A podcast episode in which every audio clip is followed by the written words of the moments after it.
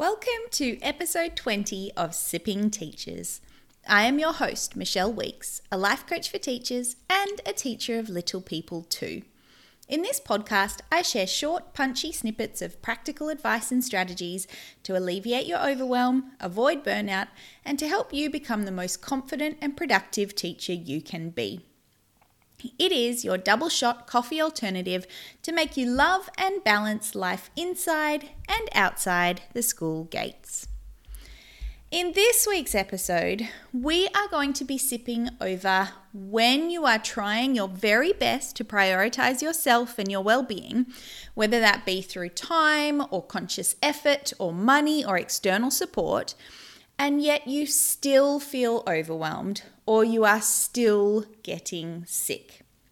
Now, firstly, I totally hear you on this one, and I believe that it is super important to sip over this because the reality of our lives is that they do ebb and flow. Sometimes we feel like we've got it all covered. We are nailing it and our well being is on fire. But then the other times, it is very normal for that not to be the case, no matter how much conscious effort we put into it. So I've heard this quite often from teachers, actually, um, including some of my amazing clients at the moment. So I thought it was about time that we dive deeper into this topic. Now, as teachers, we are expected to be at the top of our game all the time. And I do believe that there is a skewed image that we should experience positive emotions most of the time. Now, I'm here to tell you that that is very, sorry, that it is very normal and actually expected that as humans, we, like the rest of the population, will experience an equal balance of positive and negative emotions and health.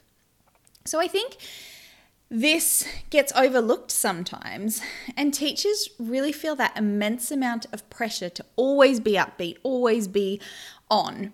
So I wanted to point this out now because I think it's really valuable to keep tucked away at the back of your mind just so that you stop layering those additional layers of guilt and shame and expectation on yourself when you do experience these thoughts and feelings because it's very normal that they happen. So, you are making the best choice, choices you can. You're trying to stick to your boundaries. You're being intentional about your thinking. You're prioritizing yourself as a human first and a teacher second. And yet, you still get hit with the flu, or you still feel totally overwhelmed. Maybe you're even considering just completely giving up, or wondering why you even bother. So, where to from here? Oh, my friend, stick with me here because I have a few tips and tricks which will help you keep your mind in perspective and avoid you sliding that down that really really slippery slope towards basically complete combustion. so, my first suggestion here is to take a reality or a mindfulness check. So, what circumstances are causing it?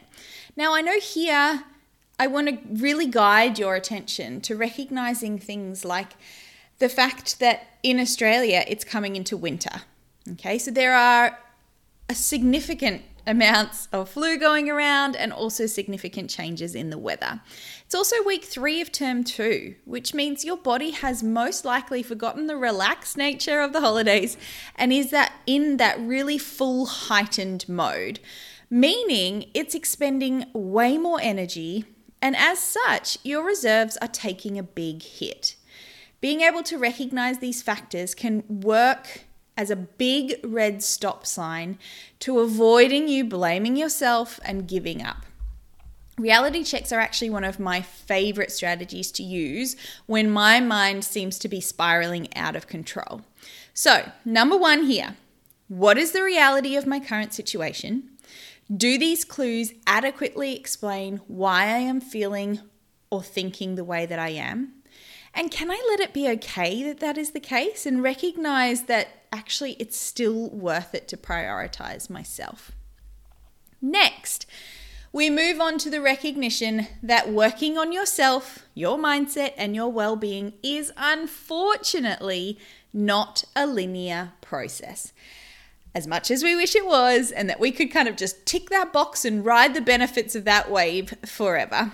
I wish, but I know from doing the work myself for many years that it is not the case. Prioritizing your well being and staying out of overwhelm is a process. Yep, you heard it right, and I'm really sorry that I'm not your fairy godmother here.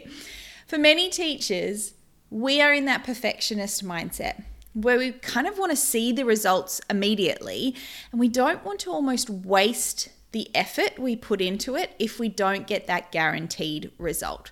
So stick with it, is what I'm saying. So, to combat this, I think it's really important to view still feeling overwhelmed or getting sick as a really great opportunity to dive deeper into your well-being toolbox. What strategies are in there which you can whip out now which are going to support you through? Would you be further down this rut if you didn't have the knowledge you do or if you haven't hadn't been supporting yourself in the ways that you have before feeling like this? I often find that when I'm in that ebb part of the year, you know, that one that feels kind of shitty. yeah, that one.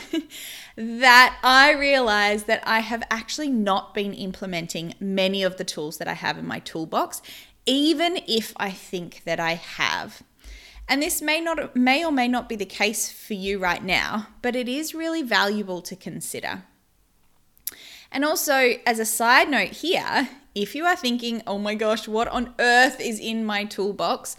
Please be my guest and listen to all the other episodes of this podcast because I share tons of tools here for you. I'm like Tim the Toolman Taylor out here for you.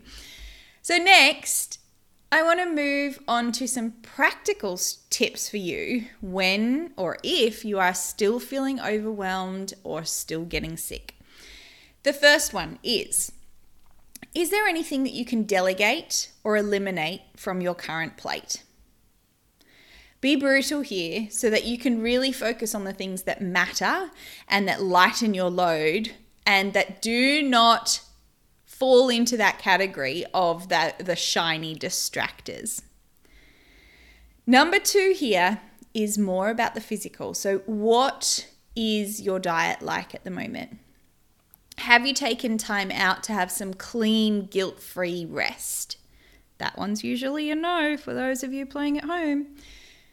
Do you need to have a day off from school to recalibrate if you are unwell instead of just pushing through and pushing through and getting worse? Here, you need to be the adv- advocate for yourself and you need to anchor into the knowledge that for you to be the, your best and to support those kiddies around you in the best way possible, you need to be a little bit selfish. Even though I, I really am loathed to use that word because I truly don't think that it is selfish. But for these purposes, it demonstrates what I mean. Number three here is can you ask for help? Is there someone that you can go to, a colleague or a senior staff member, who will be able to provide you with support? Remember here that we often feel like we are only good teachers if we are seen to be across everything, to have no weakness, but actually sometimes all it takes is to take a step back, to swallow that ego, and to reach out for help. You'll be amazed as to how willing people and staff and colleagues are to offer help to you, providing that they don't have to read your mind in order to know it. Okay, so be kind to yourself in this way because it is never ever underrated. Number four here is journaling. Yep, you guessed it. I say this one because I know that if I am feeling resistance towards journaling, it usually indicates to me that I actually need it more than usual. So, specifically, if you are feeling overwhelmed, and uh, because that feeling really comes from drama filled thoughts and by getting those thoughts down on paper, we minimize their weight. And it is not unusual for me to say something like, ah, oh, I thought that was a huge issue, but actually turns out it's not when I really have to force myself to write it down on paper. So avoid the mental clutter and find clarity here. And finally, number five, have you considered a little shock to your system with a change of routine or a change of scenery? This sounds really simple and obvious, but when you are in the thick of it, sometimes you need someone external, and yes, that's me this time, to remind you to actually follow through. So get out in nature, drive a different route to school, sit outside to eat your lunch, whatever it is that you need to do to give yourself a break and to gain that different perspective will always be beneficial. Well, there you have it just in the nick of time before that morning tea bell rings. I hope this episode has given you some hope, firstly, and some practical advice to assist you if you are currently feeling helpless or if you are questioning whether it's all worth it. More than anything, know that you are not alone, that you are a human, and that there is always support available for you in whichever form that that may take. So, in light of keeping this podcast short and punchy, I think I've just heard the morning tea bell ring, which means this little chat between two sipping teachers needs to come to an end for today. Between now and when we cross ear paths again, don't forget to remember your why and appreciate all the little and the big joys in your day. If you'd like to contact me further to discuss any of the topics I share, please either send me an email to hello at michelleweeks.com.au, check out my one to one coaching program for teachers called Unfrazzled, or contact me on Instagram at michelle.c.weeks. Chat to you soon.